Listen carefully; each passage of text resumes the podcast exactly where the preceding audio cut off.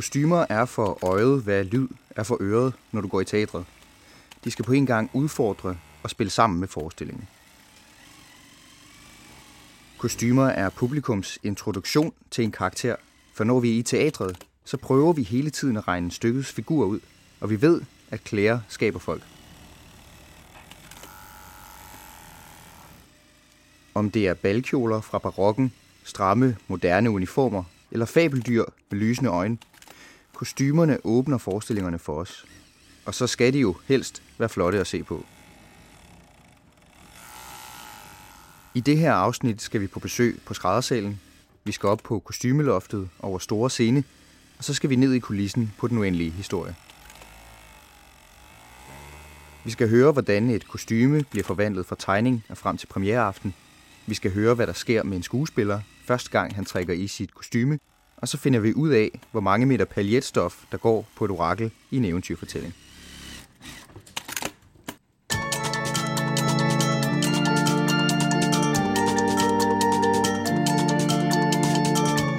Du lytter til Kulissen. En podcastserie i otte afsnit om livet bag scenen på Aarhus Teater. Dette afsnit er det skrædder og kostymier Lone Frikke og kostymedesigner Astrid Lønge Ottosen, der fortæller om deres hjørne af teaterkulissen.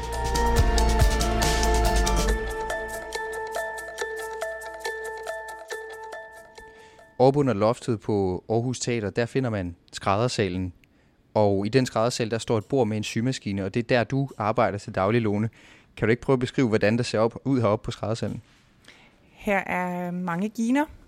Er, her et kæmpe klippebord. Der er masser af symaskiner. Her hænger kostymetegningerne til den uendelige historie. Øh, vi har en overlokker og rigtig mange små dimser og dutter. Og Lone, du er, du er uddannet øh, herre- og dameskrædder her fra Aarhus Teater i 95. Og så har du arbejdet freelance rundt omkring med teater og shows og opera. Og øh, for nylig har du været teamleder på Røde Orm, som var den forestilling, der var ude på Musgård Øh, og nu er det så fastansat her på teateret. Øh, hvad er, øh, for folk der ikke ved det, mig selv inklusiv, hvad er forskellen så på at være dame- og herreskrædder, og hvad er kostumier egentlig? For det, er det noget helt andet, eller? Altså det at arbejde som øh, kostumier på film, det øh, er øh, mere over i, at man ligesom skaffer tøjet, køber tøjet, end det at sy det og fremstille det. Øh, det kan jo være en film, hvor det er historisk tøj eller almindeligt tøj, men, men altså her på teater, der handler det meget mere om, at øh, vi skal kreere det. Øh, og det kan jo være klassiske ting eller store kostymer øh, af forskellige art. Det kan også være et tværfagligt samarbejde med de andre afdelinger, alt efter hvad det er for et kostyme, vi skal lave. Og er, er der stor forskel på at være herre- og dameskrædder? Mm, ja og nej. Igen handler det også om, om forestillingerne. Øhm, fordi egentlig er det meget de samme teknikker, man kan proppe ind i både damer- og herreskrædderi. Men øh, ja, altså kostymerne ser, ser selvfølgelig anderledes ud, men, men egentlig er det det samme, synes jeg, når det kommer til stykket. Øh, og ved siden af dig, Lone, der sidder Astrid, og du sidder her ikke til daglig, men du sidder her lige nu. Øh, og du er uddannet fra den danske scenekunstskole øh, i scenografi øh, som scenograf, og så arbejder du som regel som scenograf og kostymedesigner. De to ting hænger ofte sammen, men på store produktioner, som for eksempel Den Uendelige Historie, som Aarhus Teater spiller nu her, der er man så øh, koblet dem fra hinanden, fordi det er en, det er en stor produktion, der er meget arbejde med det. Øh, så har du lavet en del, øh, både i Danmark, men også i, i Sverige, i, i Malmø for eksempel, og ellers været på Østre Gasværk og Det Kongelige osv. Hvad har fået dig til at arbejde med kostymedesign? Øhm, altså, jeg, jeg elsker at arbejde med, med udvikling af karakterer, og gå dykke ned i en historie, og øh, ja, igennem, igennem udtryk og udseende, og tøj og hår og mask, øh, øh, være med til at... at skabe karakterer, der skal fortælle historie.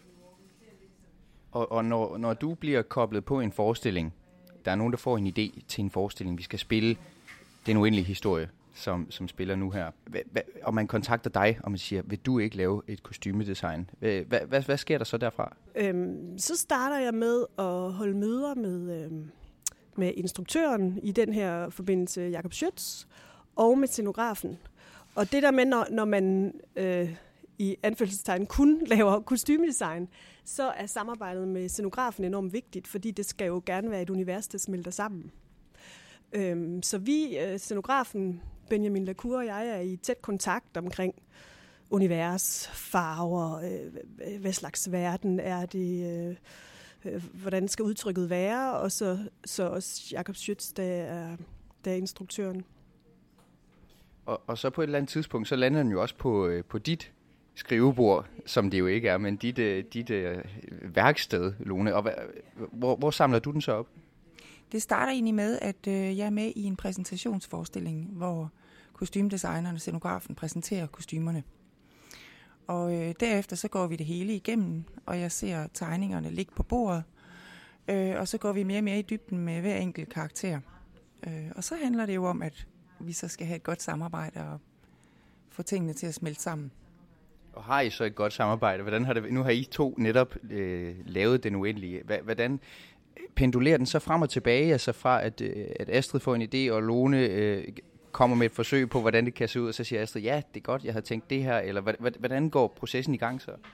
Jamen altså, jeg, jeg kommer jo med mit tegningsarbejde, som er kostymetegninger og arbejdstegninger på nogle ting, og nogle idéer om, hvad jeg tænker, øh, de skal syes i, hvad for noget materiale. Men så begynder Lona og jeg jo at pingponge omkring... Øh, Altså alle de der ting, jeg ikke ved noget om, altså rent konstruktionsmæssigt, hvordan øh, fungerer det øh, inden under det, man ikke ser i forhold til, hvis det skal kunne bære vinger eller lange ben. Eller, altså, så begynder vi, og jeg, jeg kan smide noget på bordet. Jeg tror, det er det materiale vil fungere godt. Så siger Lone, nej, det er, vel, det er alt for elastisk, det stof. Eller, og så, så, så er vi jo bare i dialog, og, og der kan vi jo ikke undvære hinanden, og jeg kan slet ikke undvære Lone, fordi hun jo øh, bidrager med alt det, altså for, at få tingene i hus. Fordi jeg kommer med en masse lækre tegninger, øh, synes jeg selv. Det Men det skal også. jo blive, det skal jo fungere på en krop, et menneske, der skal kunne bevæge sig i det.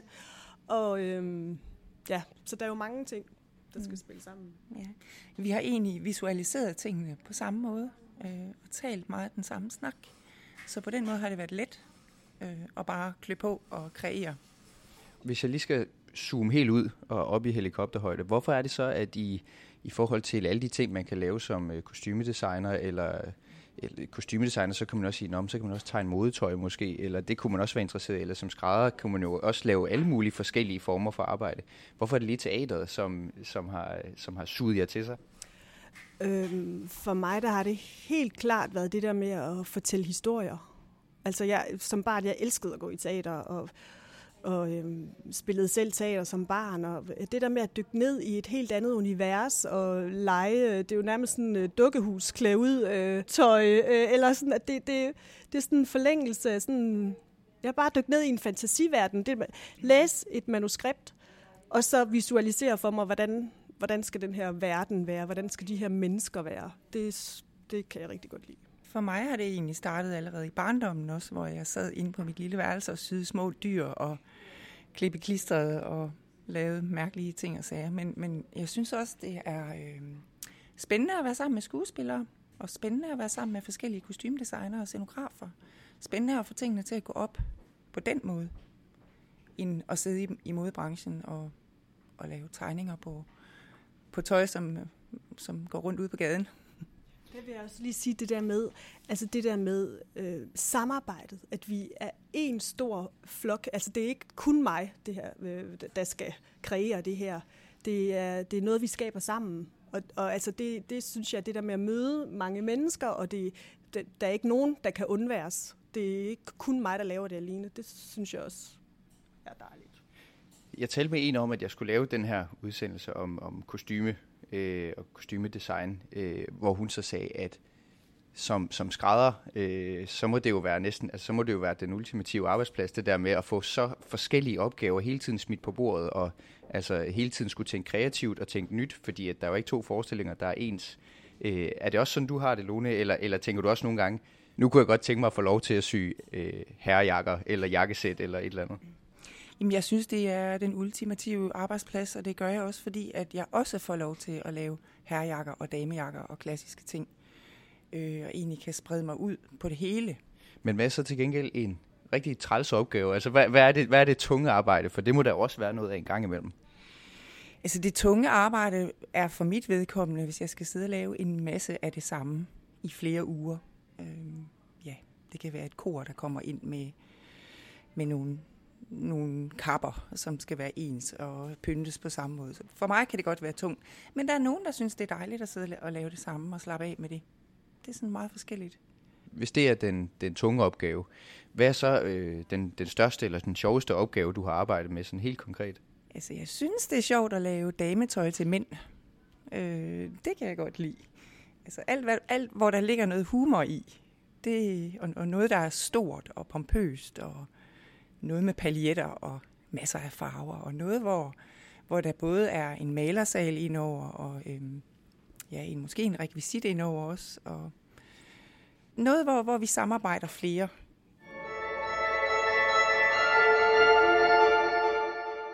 Hvis vi gik lidt ind i, ind i rummet ved siden af, så var der en masse stofruller, og jeg ved, jeg har slet ikke sprog for det, men der er, et, øh, der er et vaskerum, og der er et rum til at stryge, og der er et rum til at dampe, og der er et rum til at trykke, og der er et rum til at printe, og der er et rum til farve, og altså, det er jo et kæmpe område det her, og hvis man, men hvis man kigger rundt ind på skræddersalen, altså hvor vi sidder nu med, med alle symaskinerne og, og tegninger til den uendelige historie, kan jeg se hænger over på bagvæggen derovre. Øh, så ser man også øh, en masse stofruller, som ligger inde under bordene, øh, og øh, nogen vil kalde det hulter til bulter. du vil sikkert synes, der, der er orden i kaos på en eller anden måde, Lone. Hvor får man alt det her stof fra? Går I ned som os andre i Stof 2000, eller hvordan, hvordan fungerer det på et teater? Altså, vi, vi bestiller noget af det på nettet. Øh, noget af det bestiller vi i udlandet. Øh, Tyskland, øh, USA. Øh. Ja, noget af det kan vi også øh, købe i butikker, hvis det er noget, der skal være hu og være færdigt i morgen, når de lige har det i en butik. Så det varierer også rigtig meget. Men altså, vi har som regel altid et eller andet på lageret, vi kan bruge. Der vil jeg sige, der er udbuddet jo ikke så stort i Danmark, det der med, der er Stof 2000, og ikke særlig mange andre stofbutikker. Så derfor er det jo meget, altså der er jo mange store firmaer, der, hvor, hvor på alle teatrene ligger der så en masse mapper med stofprøver, så, så kostymdesigner og skrædderansvarlige sidder og du ved, så er der sådan map, mapper med små lapper, og så sidder man og rører og finder farver og materialer, og så ud fra dem beslutter stoffer, og så bestiller hjem i øh, meter og som du siger, så er der jo på teateret et, et, et helt lager, som hedder, øh, faktisk så er der et konkret lager, som ligger over under arkivet, det hedder kostymelageret, og det er der, hvor man går over, hvis man finder skøre hatte fra det antikke Grækenland, og store pelsveste, og øh, det, det, det, er et, øh, det er et mekka for, for klæde udtøj. Men så er der også kostymeloftet, som er fyldt med jakkesæt fra, ja, fra 1500-tallet og så op til i dag, alt efter hvad det er, øh, forestillingen kræver. Øh, og der synes jeg, vi lige skal gå op og kigge os omkring op på det, vi kalder kostymeloftet.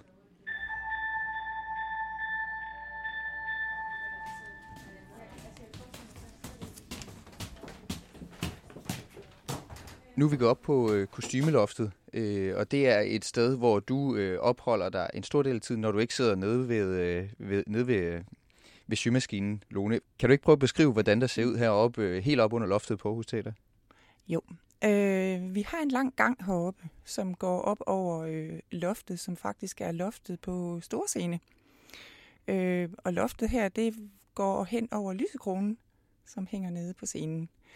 Øh, til højre og venstre på den her gang, der er der nogle, øh, ligesom sådan nogle gidre, der er sat op, hvor vi har kostymerne til at hænge inde på nogle stativer. Og de er så inddelt i forskellige øh, tidsalder og forskellige kostymer alt efter om det er damefrakker eller herrefrakker eller bukser og veste og ja, tusindvis af andre ting og sager. Øhm, og der kan man så bevæge sig op igennem den her gang øh, og ligesom finde, hvad man leder efter. Øhm, jo bedre man kender lageret, jo hurtigere finder man det. Men øh, altså, jeg kan stadigvæk finde ting og sager, som jeg ikke vidste, vi havde. Så øh, lad os prøve at gå op og kigge. Og hvordan er det, Astrid? Når du, har, du er også på mange forskellige teatre og, og, og skifter meget rundt. Hvordan er det for dig at komme ind på forskellige teatre, og så komme ind for eksempel her på Aarhus Teater, og så øh, kigge rundt i, i sådan et sted som kostymeloftet her? Ja, det er jo altid sjovt at gå og rode på øh, alle teatrenes øh, kostymelager, fordi det er jo sådan mange års skrædderarbejde og mange års stilhistorie. Altså det der med, at man kan sådan gå, når der er rækken for middelaldertøj, når der er rækken for 50'er kjoler, øh, der er, der er rokoko-kjolerne, der er, altså jeg synes simpelthen, det er så sjovt. Det, det er jo indrettet sådan, at på alle de der gitre, så har I lavet en meget pædagogisk oversigt, Lone, over ja.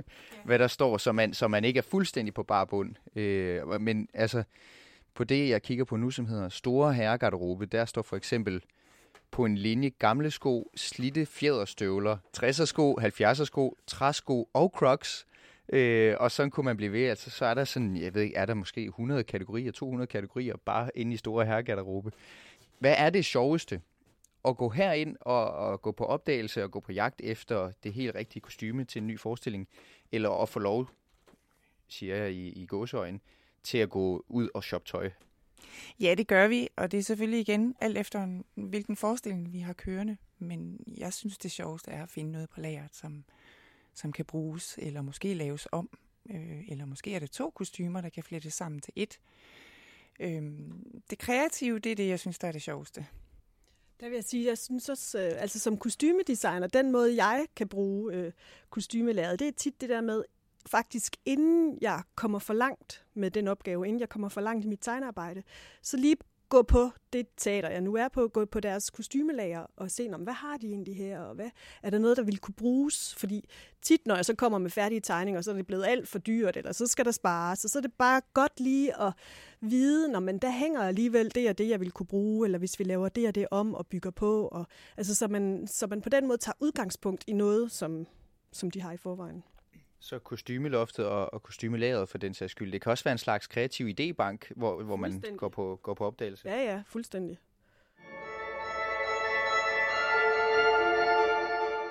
Er der nogensinde nogen, der har fået et kostyme med hjem? Hvis det, altså lad os forestille os, at der er en, der spillede en ikonisk rolle, eller en, en hovedrolle, eller en, der bare har været særlig glad for den jakke, han nu fik, øh, fik lov at optræde i.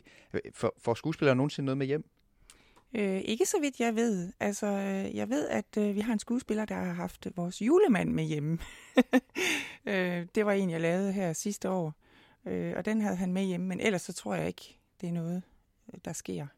Og Det er jo teaterets kostymer på den måde. Altså, der er nogle gange øh, skuespillere, der spørger mig, om de må få kostymetegningen, altså så, fordi de synes, det er sjovt at have, have det minde. Men ellers så er det jo også, når jeg laver et kostymedesign, så er det jo det, teaterets kostymer. Altså, jeg, jeg, det er jo ikke, selvom det er mig, der har tegnet dem, og så er det jo ligesom, nu, nu de taler sig. Og hvis det forsvinder, så tror jeg, at vi vil opdage det. Fordi vi gennemgår jo tingene, når forestillingen er færdig. Øh, en anden ting, jeg tænker på, det er, at øh, det er jo ikke for sjov, det tøj, øh, skuespilleren skal have på. Øh, det, er jo ikke, det er jo ikke noget, hvor man bare skal sidde til en middag i sit stiveste pus og ikke skal kunne bevæge sig. Øh, man er jo på arbejde, og som skuespiller, så er det jo tit noget med store fakter og armbevægelser, og i nogle forestillinger, som øh, West Side Story for eksempel, som jo var, altså, hvor der var en vild koreografi, og sveden den, den havler jo af, af skuespillerne. Hvordan går man til det? Fordi det skal jo, være, det skal jo have noget slidstyrke, det tøj der. Altså, det skal jo ikke kun se godt ud. Øh, nej, det skal det jo ikke. Og da, det er jo også en del af vores samarbejde, at når jeg kommer med en tegning, så øh, kommer dialogen både med den spiller, der skal have det på, instruktøren, hvordan, hvordan skal bevægelsesfriheden være i det, øh, og omkring materialevalg. For tit så står vi jo så også med et kostyme, der ikke kan vaskes. Så, hvad, så skal der være et eller andet lag indenunder, så, så spilleren har et eller andet ind mod huden, som er det, der kan vaskes. Øh, ja, fordi de jo netop har det meget varmt tit. Så der er mange praktiske, udover ren kunstnerisk, hvordan kostymet ser ud, så er der jo også en masse praktiske ting, der skal løses på den front. Ja, vi syr kostymerne ekstra, ekstra godt det ville jo være træls, hvis de gik i stykker midt under en forestilling. Vi syr også øh, kiler i, for eksempel øh, kiler under armene, sådan at skuespilleren kan løfte armen, uden at hele kostymet ryger helt op under hovedet. Øh, det kan også være øh, noget strækstof, vi syr med ind, for eksempel til vores artist i den her uendelige historie. Så han er jo på stylter og skal kunne bevæge sig rigtig meget, så der ligger mange ting gemt der, mange teknikker gemt der, sådan at skuespilleren og artisten bevæger sig rigtig godt øh, og sikkert på scenen, og har det rart og kan gå ind i rollen. Og derudover er der også et slid på dem. Ikke? Altså, der bliver jo et slid, når de spiller længe, så der er jo påklæder og vedligehold, og der så reparerer, når der ryger en knap, eller et ærme sprækker, eller et eller andet. Det, altså, det sker jo. Der, der, er også, øh, der er også noget som patinering. af kostymerne, det kan også falde af undervejs. Så patinerer vi det lige op. Så det er ikke fordi arbejdet er overstået øh, på skræddersalen, bare fordi forestillingen er, er gået i gang? Nu er vi så trådt over ved siden af store scene øh, og scenografien på store scene, hvor at der er bygget op til den uendelige historie, og vi står øh, foran et øh, spejl, hvor man kan sminke sig, og så er der en masse kostymer omkring os, Astrid. Kan du ikke prøve at beskrive, hvad, hvordan der ser ud herovre? Ja, altså vi, vi står på inde i møbelrummet, som er i kongesiden på, på Aarhus Teaters øh, store scene. Der er meget højt til loftet, fordi store sceneelementer skal kunne komme ind og ud her. Man kan også se skinne øh, op i loftet til at køre store øh, scenografidele øh, ind udefra og ind øh, på scenen. Men vi har jo lidt øh, øh, overtaget, fordi der, fordi der er så mange store kostymer på den uendelige historie, så der står ligger en klippebider og en drage og et bord fyldt med masker og hatte. Der er blandt andet øh, hovedet til Gmorg, som er varulven i den uendelige historie.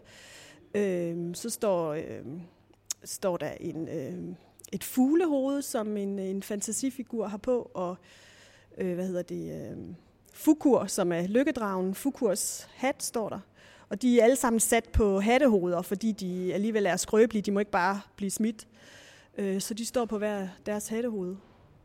Og så ved jeg, at der hænger øh, en masse øh, paljetstof oppe under loftet, som udgør, udgør den karakter eller figur i, i den uendelige historie, som hedder øh, Det Sydlige Orakel. Hvor meget stof hænger op under det loft lige nu, Lone? Ja, lige nu der hænger der omkring 95 meter stof øh, op under loftet. Vi bestilte 100 meter øh, i USA, der kom lige lidt mindre, men vi står egentlig tilbage med en halv meter lige nu. Så det er meget godt gået. kan du prøve at beskrive, hvordan ser det sydlige orakel ud, hvis ikke lige man øh, enten har set forestillingen, eller kan visualisere det for sig? Det sydlige orakel er øh, en stang, som er øh, monteret op i loftet, og på den stang har vi sat øh, 10, altså 10 meter i bredden øh, sølvstof, sølvpaljetstof ned, som vi har draperet og trukket ind i midten og samlet der. Øh, så det ligner sådan lidt det, man kalder det gammeldags røvballegardin. øh, det samler sig så på, på ryggen af øh, den skuespiller, som hænger øverst. Øh, og nedenunder hende er der en artist, som hænger med hovedet nedad. Og de er også øh, iført sølvstof. Øh, de har ligesom fået monteret sådan et vattæppe af sølvpaljetter øh, ned på deres front, og åbner sig egentlig op ligesom en hjerterdame og øh, bliver så firet ned op fra loftet, kommer langsomt ned på scenen, og så øh, glimter det og er utrolig smukt. Og meget, meget stort. Altså det er, det er et gigantisk kostyme jo. Øh, og dermed tænker jeg også, det er sikkert også et dyrt kostyme. Hvad, hvad, hvad koster det at lave sådan et øh, sådan, så stort et kostyme, og hvad koster det, hvad, hvad er det for et prisleje, man ligger og bevæger sig i? Altså, uh, det, det er svært at sige. Altså sådan, øh, overordnet siger man nogle gange sådan, okay, der, der går det, er, at siger man sådan 10.000 per kostyme, hvis man ligesom regner sko og stof og arbejdstimer og sådan, jeg synes, men det er jo tit, tit har man ikke det. Altså, og tit er det så sådan, okay, det kostyme øh, finder vi i kælderen, og så lægger vi 30.000 på det kostyme, eller altså, det, det, det, det varierer meget, ikke? Det varierer rigtig meget, ja. Det kan være lige fra øh, 500 kroner og så op til 10.000, ja. Altså, øh, det, oraklet ligger op i den højre ende, ja. Men det gør det jo selvfølgelig, fordi det er så kæmpestort, øh, og også er i paljetstof. Øh, ja.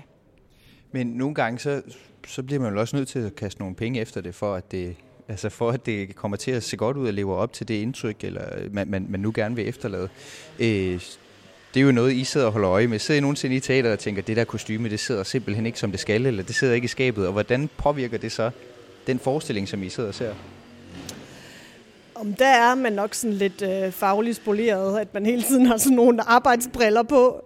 Øhm, jo jo, så det, øh, det er da svært at abstrahere fra, hvis der er et eller andet, der ikke lige, øh, man ikke synes fungerer. Eller man kommer til at sidde og glo op i loftet på et eller andet. Eller, altså, man, man er jo lidt på arbejde på den måde hele tiden. Ja, det er man. Og sådan kan det også være, når man ser en film. Så sidder man og leder efter fejl, især hvis filmen ikke er særlig god.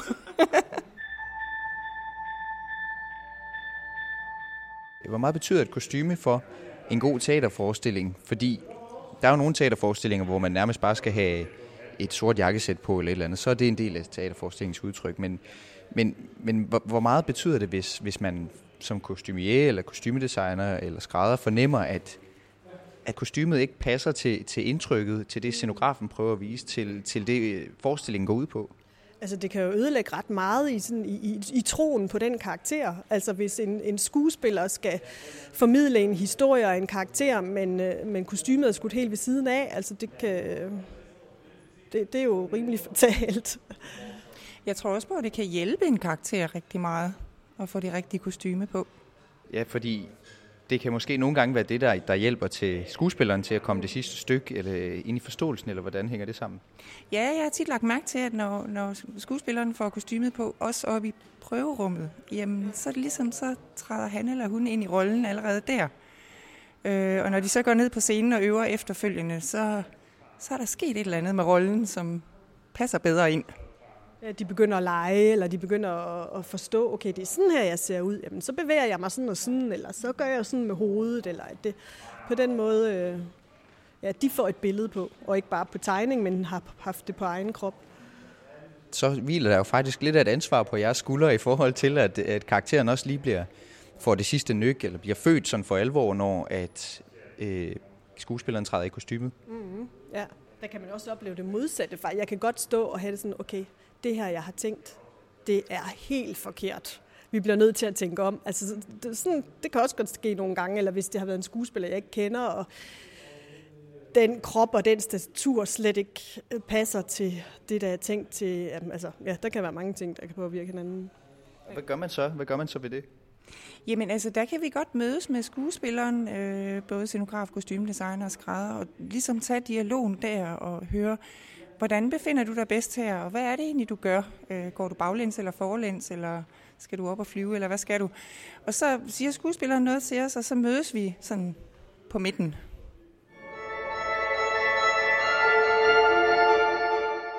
Nu er der jo ikke øh, heldigvis i den uendelige historie en hel masse blod, men det er der jo i næsten alle andre forestillinger, er der et eller andet form for væske, som øh, det kan være, der er en skuespiller, der bliver skudt, eller det kan være, at der er en, der kaster op, eller taber rødvin ud over sig.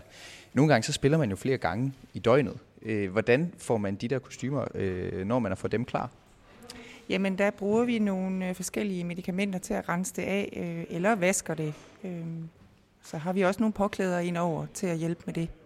Vi har nogle gode tørreskabe, øh, vi kan proppe det ind i, og øh, vi har øh, nogle gode presseanlæg, vi kan dampe det i. Vi har også øh, noget, der hedder et ozonskab, som vi kan hænge kostymerne ind i, hvis de dufter meget af sved. Så kommer det der ind og hænger i en halv time eller en time, og så når det kommer ud, så kan man ikke lugte det længere. Ja, det lyder smart. Det lyder som noget, jeg skal have til mit øh, løbetøj. et ozonskab. Lone, hvad er øh, drømmeopgaven at få som skrædder? For mig er den meget varierende. Øh, nu har jeg lige haft en dejlig drømmeopgave her på den uendelige historie med masser af store kostymer med glimmer og maling og alt muligt. Øh, så for mig er det varierende egentlig det, at nu kunne jeg måske godt lave et øh, jakkesæt. Eller en øh, rigtig fin chiffonkjole til en smuk skuespillerinde. Mm. Og så kunne jeg godt tænke mig at lave sådan en forestilling her igen. det er sjovt, du siger det, for jeg tænkte, at jeg ville sige præcis det samme. At da jeg startede med den uendelige historie, der var det bare drømmeopgaven. Nu kunne jeg bare give den gas, og jeg har elsket det. Og det næste, jeg skal lave, det er nutidsrealisme på Malmø Opera, og nu glæder jeg mig til at dykke ned i det. Altså, sådan er det jo. At den der variation og veksling er bare super fed. Det må vi sige, hvis man kan få det nogle steder, så kan man få det på et teater. Så det er jo heldigt. Øh, så vil jeg sige tak til jer, øh, Lone Frikke og Astrid Lønge Ottusen, som øh, er henholdsvis skrædder og kostymedesigner på øh, Den Uendelige Historie. Til lytterne, så skal jeg sige, at podcasten den bliver til i samarbejde med Aarhus Stifttidene og FO Aarhus.